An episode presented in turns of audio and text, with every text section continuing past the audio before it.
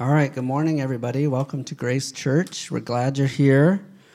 Um, there, uh, Don and Jen are doing a prayer walking time. We did it before church today. We're going to do it about nine fifteen, maybe next time. Um, so there's a neat uh, sheet that um, Don gave me about prayer walking. There's more on the connection desk. Is that right? So you're welcome to uh, go over and check that out. Just want to encourage you to do that. Um, come before church, and I know we have a lot going on before church.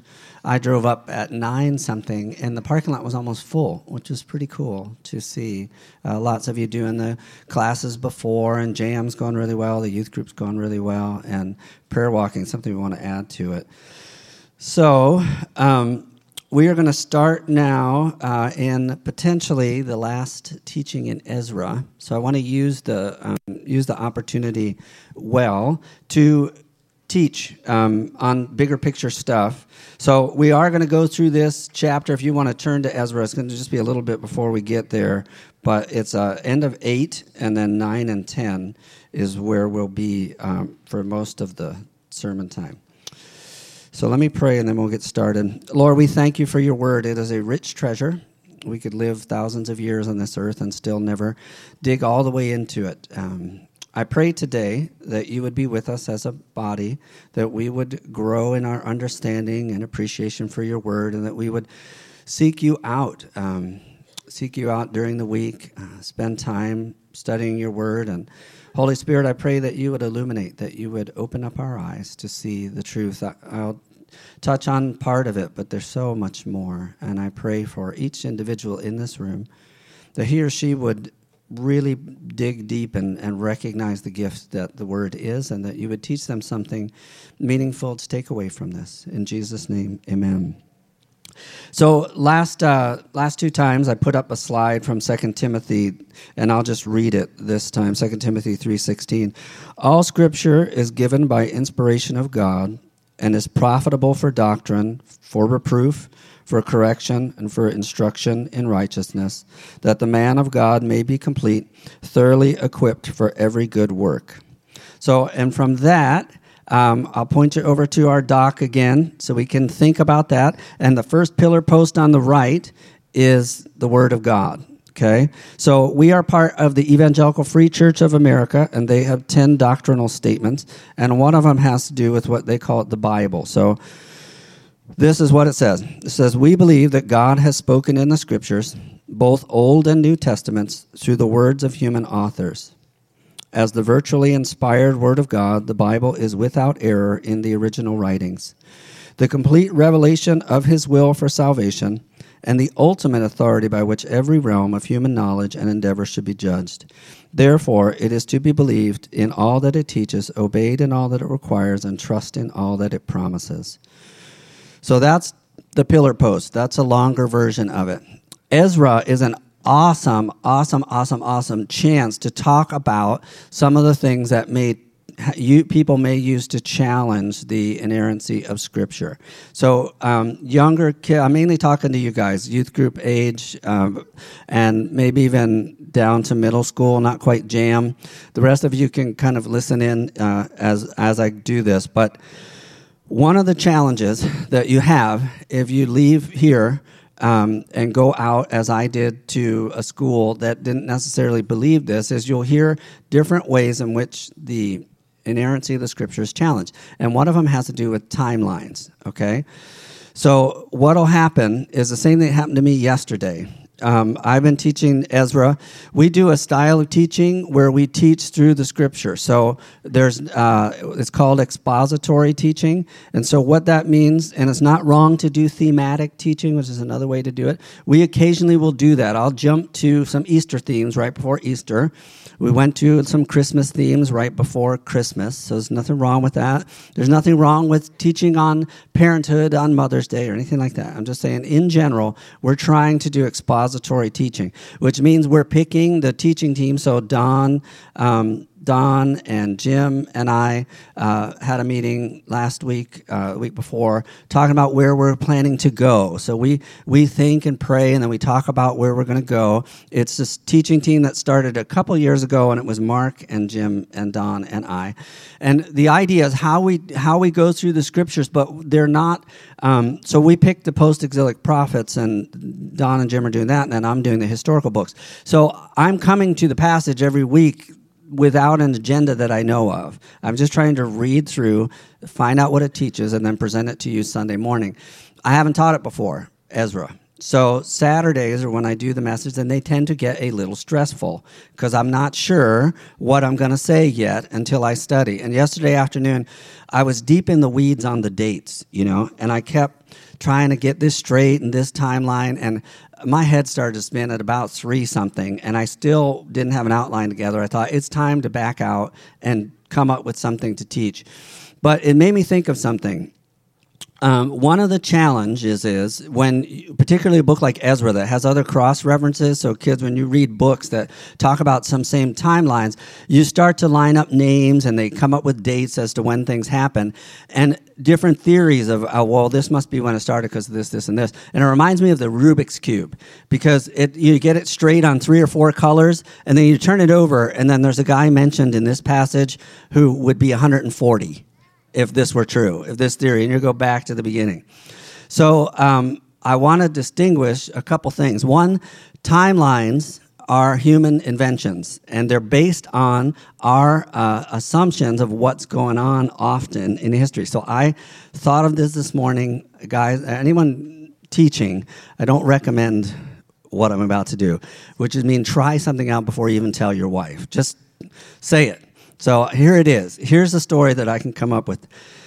So let's say a thousand, two thousand years from now, people are trying to determine when a certain event happened back around our era, give or take 100 or 200 years. So they have the event, and connected with the event is this phrase. There was a man in Central Virginia sitting in his living room, and he said to his kids, Well, that's the last time we'll see Mr. Brady. So, historians go, well, that's a fixed date because we all know that he's talking about it's got to be end of 2022. Some of you sports fans will know why, right? That's a fixed date. That guy is talking about Tom Brady retiring. So that makes everything that happens in this scene about 2022 because that's a non negotiable. That is a truth.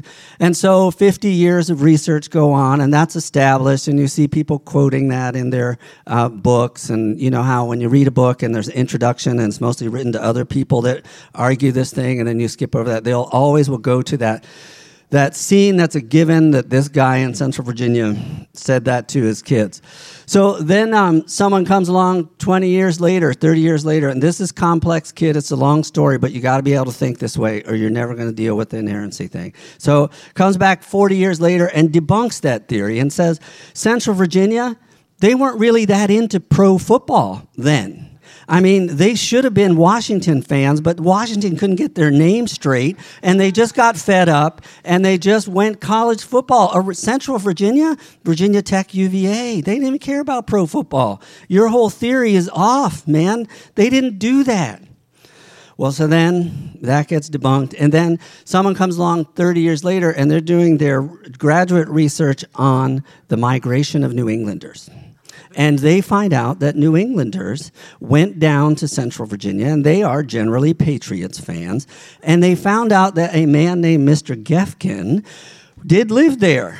And so he was a patriot. That explains why there's patriot. And someone else debunks that. Like, well, you don't, why wouldn't, they, you don't have any other evidence. Well, then 30 years goes by. And then someone comes across the membership roll for Grace Church, this church that meets in Mount Ellison. They come across some emails from people that re upped their membership with Kenny Longo through the email, or people that picked up forms at the welcome desk if they're new to re up, and a lot of them were born in New England. So, how many people from New England in this room right now? Is it a safe statement to say most people from New England are Patriots fans? Yes, yes, they say.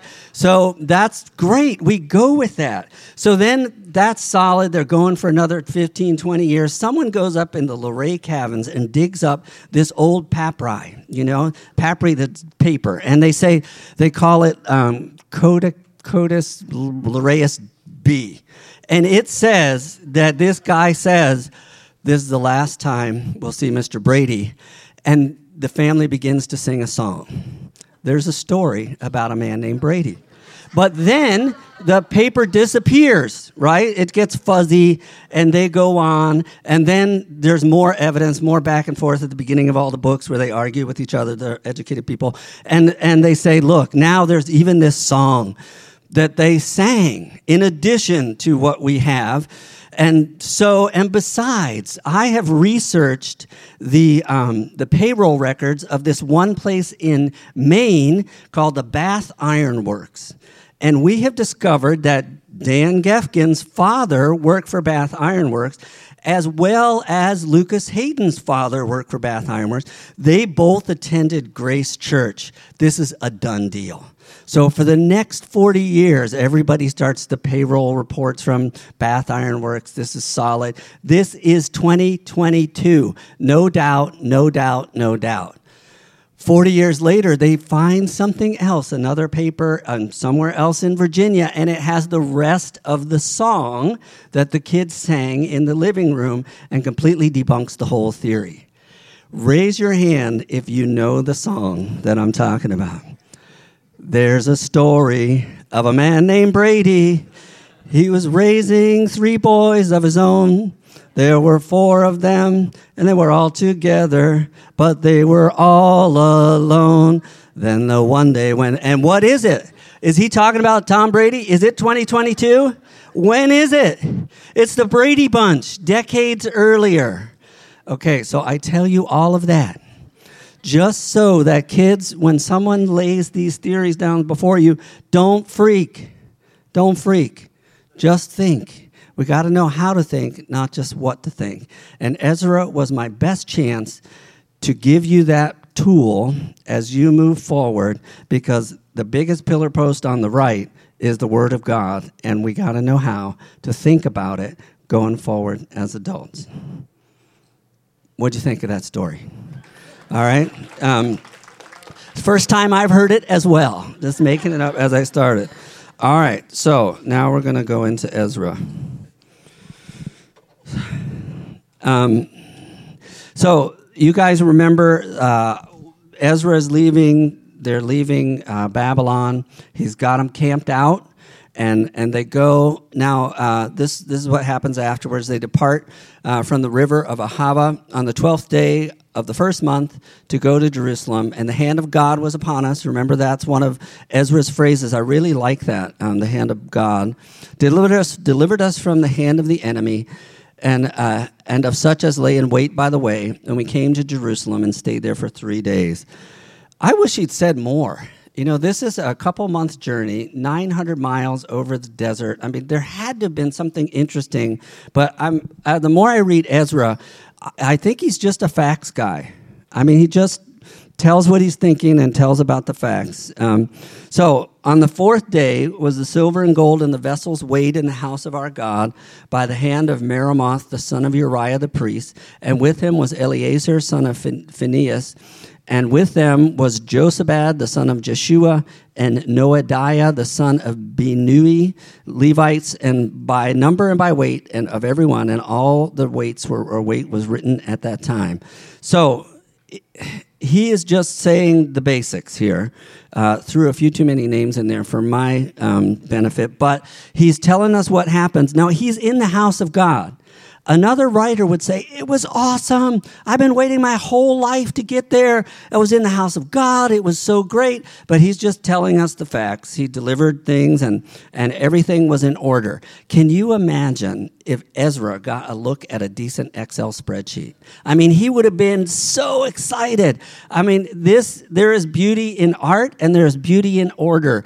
Ezra would have loved order. I remember a job I had when Kirsten and I were dating. Uh, a company asked me to come in and do budgets for nine nursing homes that f- fed into one parent company. And I had this Excel spreadsheet, all these if then scenarios, all the way down uh, on the wall. It was a thing of beauty, the way everything fed into everything came out just so. Ezra would have appreciated it. So he is a man of order and a man of just the facts. I mean, I imagine him saying, Yes, everything proceeded according to plan, and we were quite pleased with the outcome. Okay, that was it.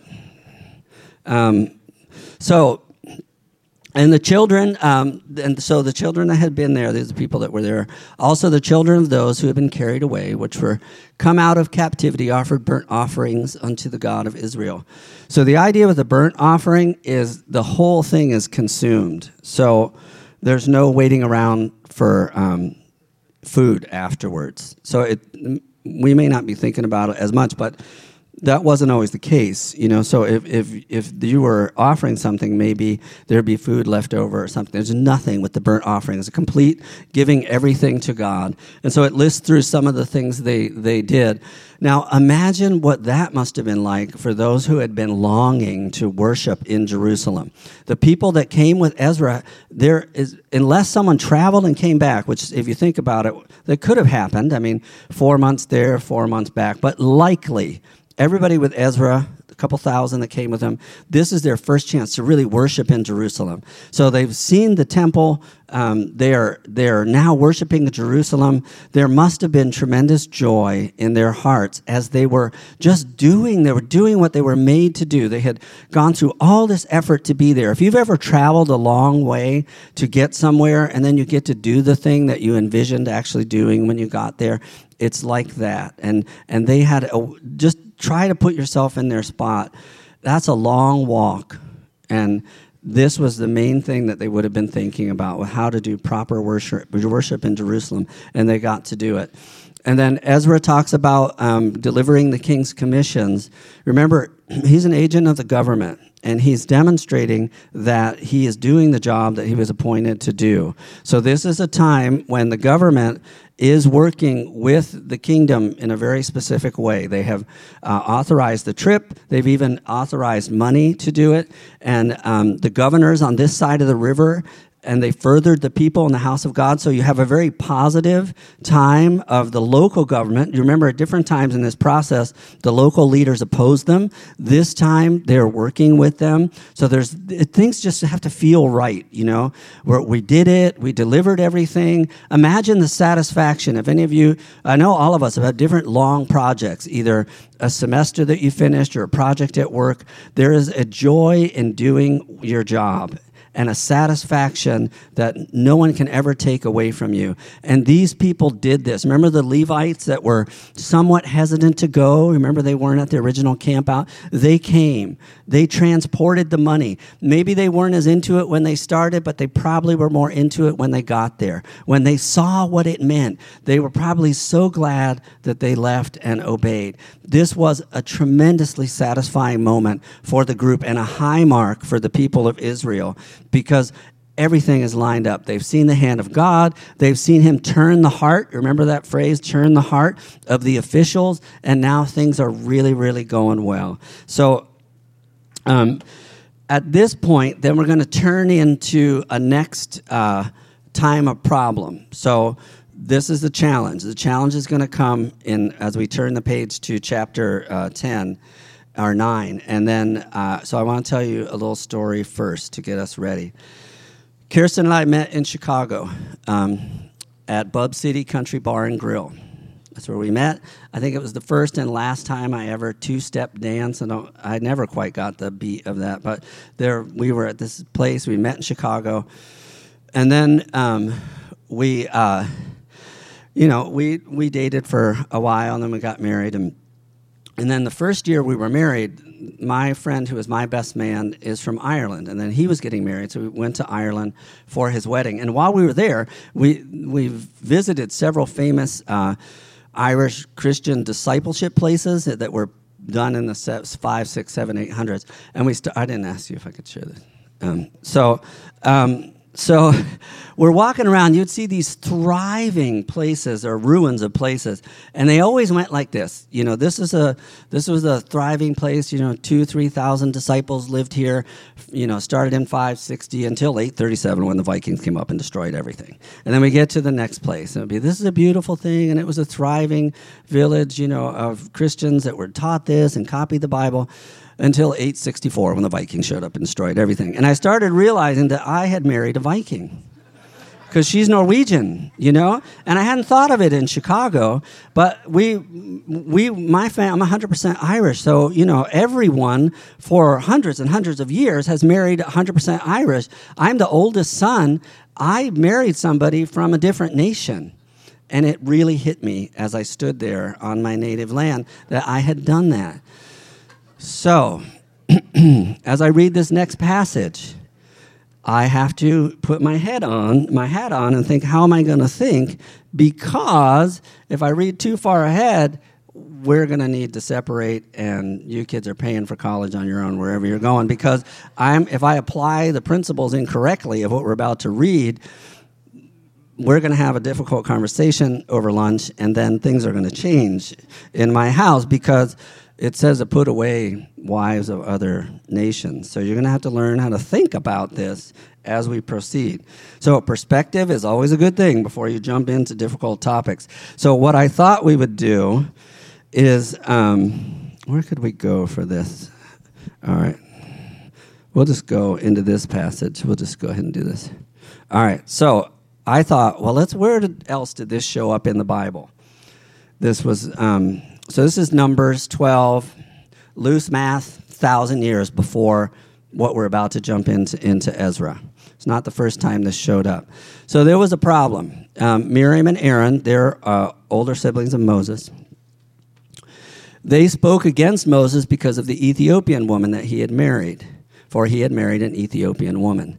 And so they said, Has the Lord indeed spoken only to Moses? Has he not spoken through us also? And the Lord heard it. Now the man Moses was very humble, more than all the men who were on the face of the earth. And suddenly the Lord said to Moses, Aaron, and Miriam, Come out, you three, to the tabernacle of meeting. So the three came out. Then the Lord came down in the pillar of a cloud and stood in the door of the tabernacle and called Aaron and Miriam, and they both went forward. Kids, this is the ultimate call to the principal's office.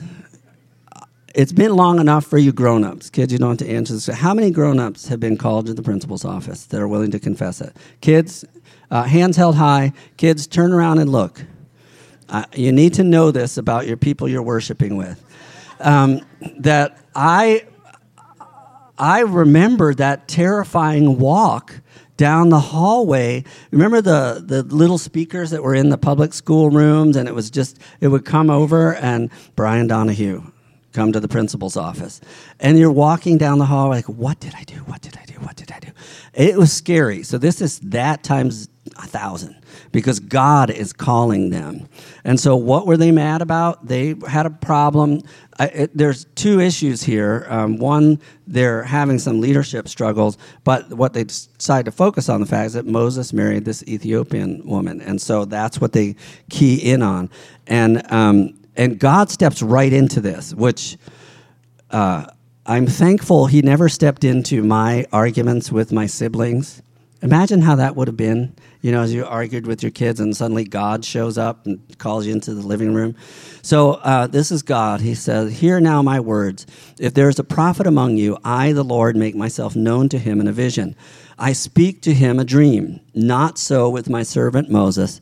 He is faithful in all my house. So uh, a couple things in this. One, um, if there's a prophet among you, it supposes that there are prophets. Um, and then the Lord, I make myself known to him in a vision. So that he's telling us that's basically how I talk to prophets, which is really basically how I talk to most people through the prophets. And then, um, and then not so with Moses, my servant. He is faithful in my house. I speak to him face to face, even plainly, and not in dark sayings. He sees the form of the Lord.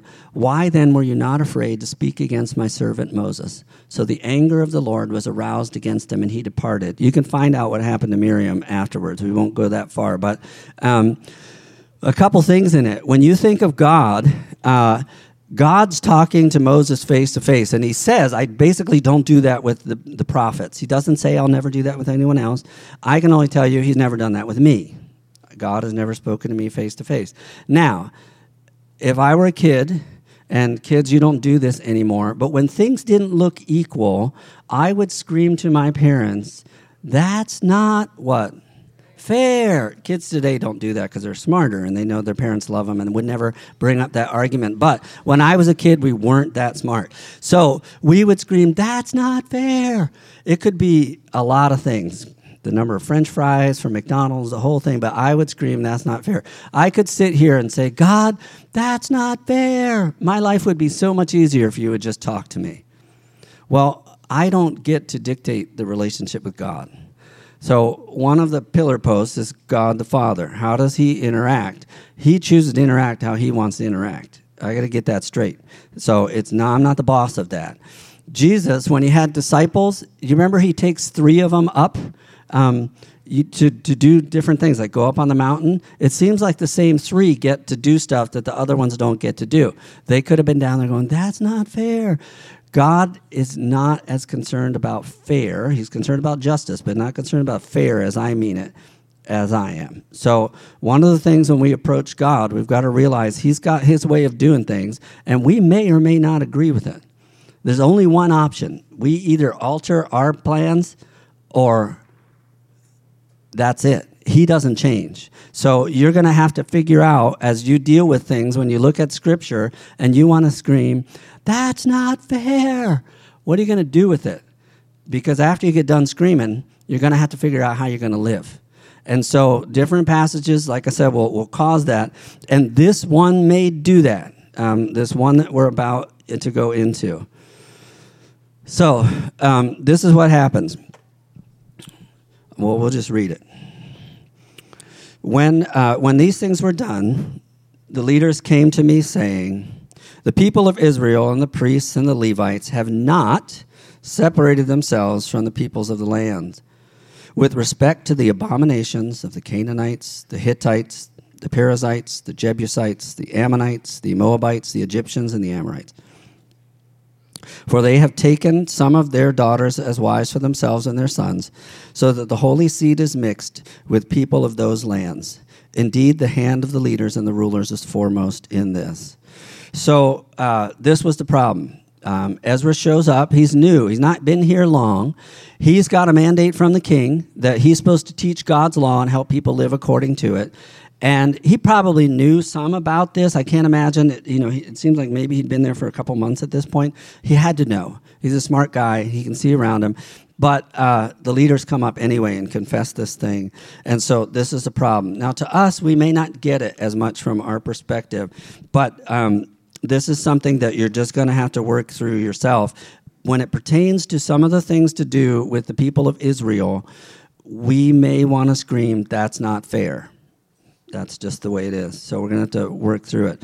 So he responds. He says, um, When I heard this thing, I tore my garment plucked out some of the hair of my head and beard, which since I'm growing out my beard, I started thinking about like that would hurt. But that's what he did. Um, sat down astonished. Then everyone who trembled at the words of the God of Israel assembled to me because of the transgression of those who had been carried away captive. And I sat astonished until evening sacrifice. So um, one thing you see is, well, we do it. Uh, the Our Father is a little bit this, where we're praying, forgive us our sins. Um, there's a collective nature of of admitting sin. Ezra didn't do this. He he is he is upset about something he didn't do, but there's a sadness and repentance in him because of what's being done for his people. And so we'll have to, in an individualistic society that we have, we might have a harder time connecting with this collective sense of of responsibility for um, sin like this. But he sits down, and people gathered, and there's this phrase everyone who trembled at the words of the God of Israel assembled to me. So, I mean, I, I, I trying to think if I, if I was a kid, if I was ever so scared I was shaking. but um, some of you guys may have memories of being so scared that you're shaking. That's what's going on. I mean, they are trembling.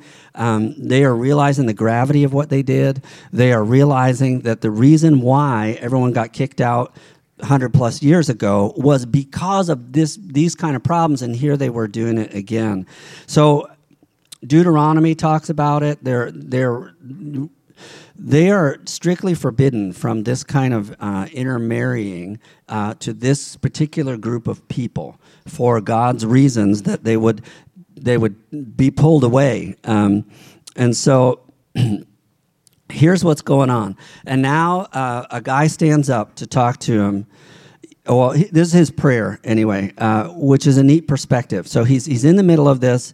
He's recognizing the gravity of the situation that they just got back in. I mean, they just got back in. He just got in the temple, and he may have only gone a couple times, and now people are doing the kind of thing that got us kicked out in the first place. So he's he's in that. He's praying, um, and this is what he says. Uh, and now, for a little while, grace has been shown from the Lord our God to leave us a remnant to escape, and to give us a peg in his holy place, that our God may enlighten our eyes and give us a measure of revival in our bondage. For we were slaves, yet our God did not forsake us in bondage, but he extended mercy to us in the sight of the kings of Persia to revive us, to repair the house of God, rebuild the ruins, and to give us a wall in Judah and Jerusalem. So he's trying to step out of the situation, and there's a couple really nice words. Um, for a little while, grace has been shown to us. God's grace. They didn't get what they deserved. They should not, given the years and years and generations and generations of things they did leading up to getting kicked out of Jerusalem to begin with and Israel, they should not have had a right to do it again. And I don't know if you, uh, any of you older people, remember uh, doing something so bad that, that, um, you felt kind of guilty sitting at the table for a little while. Um, I'm trying to think of some things I did, you know, that would have fallen in that where you know, my parents would point it out, and the weight of it would hit me. I mean, I wouldn't even argue. I was just like, I did that. I can't believe I did that. And then sitting at the table, almost like I don't have a right to be here you know, because of what I did. So that's the sense, you know, that there's grace that you, yes, you're you're back. And then there's a picture of a remnant to escape. I mean, they were held down. I mean, they were taken. This was brutal. Some of them were led from Jerusalem with the hooks in their noses. I mean, it was rough. And so they're back now they can walk around. They've got to report to the king, but the king's giving them money. I mean, it's a way different situation than when they left and given us a peg in his holy place. So I tried to research that. The best I could come up with is like a tent analogy, and um, a peg might have been a place where you can hang your stuff. If you guys have gone camping and you know when it's wet, like it was a couple days ago, hanging everything, your own place to hang your stuff, that's kind of the picture. But it is you have a place, you're welcome there. So a peg in his holy place, that our God might enlighten our eyes, or some passages say brighten our eyes. Think of um, the joy that God can give us. And I know many of you have experienced this. The circumstances aren't that great, whatever you're in, but God enlightens your eyes so that you can see the bigger picture.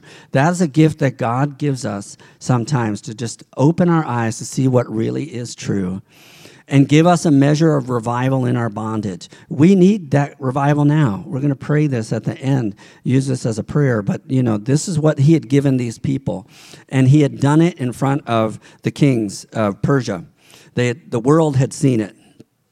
So, um, but he gets back to the reality now. He says, But now, God, what shall we do after this? For we have forsaken your commandments, which you said. And then he goes through quoting the Old Testament um, that would, not he would have called the Old Testament, he would have called the law.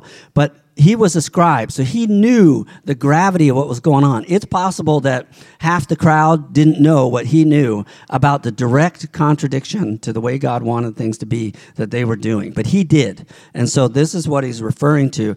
They were told not to intermarry with this group of people for the main reason that they would be led away to worship other gods. And it happened throughout the centuries before. It happened time after time. Even the smartest guy in the world world, Solomon got tripped up over this. And he knew it. Ezra knew it. So if a guy that smart got tripped up, we are in trouble if we're repeating it and going down the same road. So the reason for the not wanting the intermarriage was because of what would happen generation after generation. So uh, many of you are immigrants um, or immigrant families from different countries. So my family, my great grandfather came from Ireland. They spoke Gaelic, as best I can tell. I know a couple words, but in four generations, I can't speak it. I can say a few. So think what would happen now if um, you know, Kirsten doesn't speak Norwegian, but your mom does a little bit because um, there's a little bit of that. But give that another hundred years of us, you know, marrying different backgrounds and all, we may lose a lot of distinction. That, in a very basic way, far more serious, but basic way is what will happen if the nation of Israel doesn't stay true to this not intermarrying thing. So um, it's a it's a different command. Uh, we've got to ask the question: Is that was it right? Okay for me to marry a Norwegian. You know, um, we've got to wrestle with that. And when you come up with your doctrine, and for kids, you're going to have to think about this. That pier that you build, what you think about God, and those 10 things, that's the basis for your life. That's the truth of life you're going to live. And when you hit something like this, you got to decide how do I apply scripture to my life? So the nation of Israel was unique. I'm okay with that. I'm okay with Jesus having three people that he took up on the hill and did some special things with those three guys, and the other disciples didn't get invited in. I'm okay with a God that treats Moses different than me. I'm okay with a God who has certain specific instructions for some people that may not apply to others in this case, and in this case, the nation of Israel. He was doing something unique there that I don't know that he was doing with my ancestors. But I've got to celebrate the scriptures and celebrate the fact that we have a God who's not just a clockmaker. He actually intercedes and he has a plan for people and the redemption of people all the way to Jesus Christ and all the way to you and me. But it's his plan and it may not be the one I would come up with. So this is what he said not to do. They went ahead and did it. So, one of the things you've got to think about is how are we going to respond when we find sin in our life? How are we going to respond when God shows us something that's wrong? And so, this is what they did. Um, they gathered, and uh, people came. He was confessing, bowing down. A large assembly of men and women show up. And then another wise person shows up and says, We've trespassed against our God. We've taken the pagan wives, and there yet, the last line is important there is hope in Israel in spite of this. Now, therefore, let us make a covenant with our God to put away all these wives and those who have been born to them, according to the advice of my master, and of those who tremble, there's that phrase again, at the commandment of our God, and let it be done according to your law. Arise, for this matter is your responsibility. We are also with you. Be of good courage and do it. So, Ezra this was helpful to Ezra because you remember he even struggled back when he was unsure whether to ask for the escort or not. To have people of wisdom who speak up and recognize the big perspective of the truth, and then to encourage the leader to keep moving is really good. Be of good courage and do it.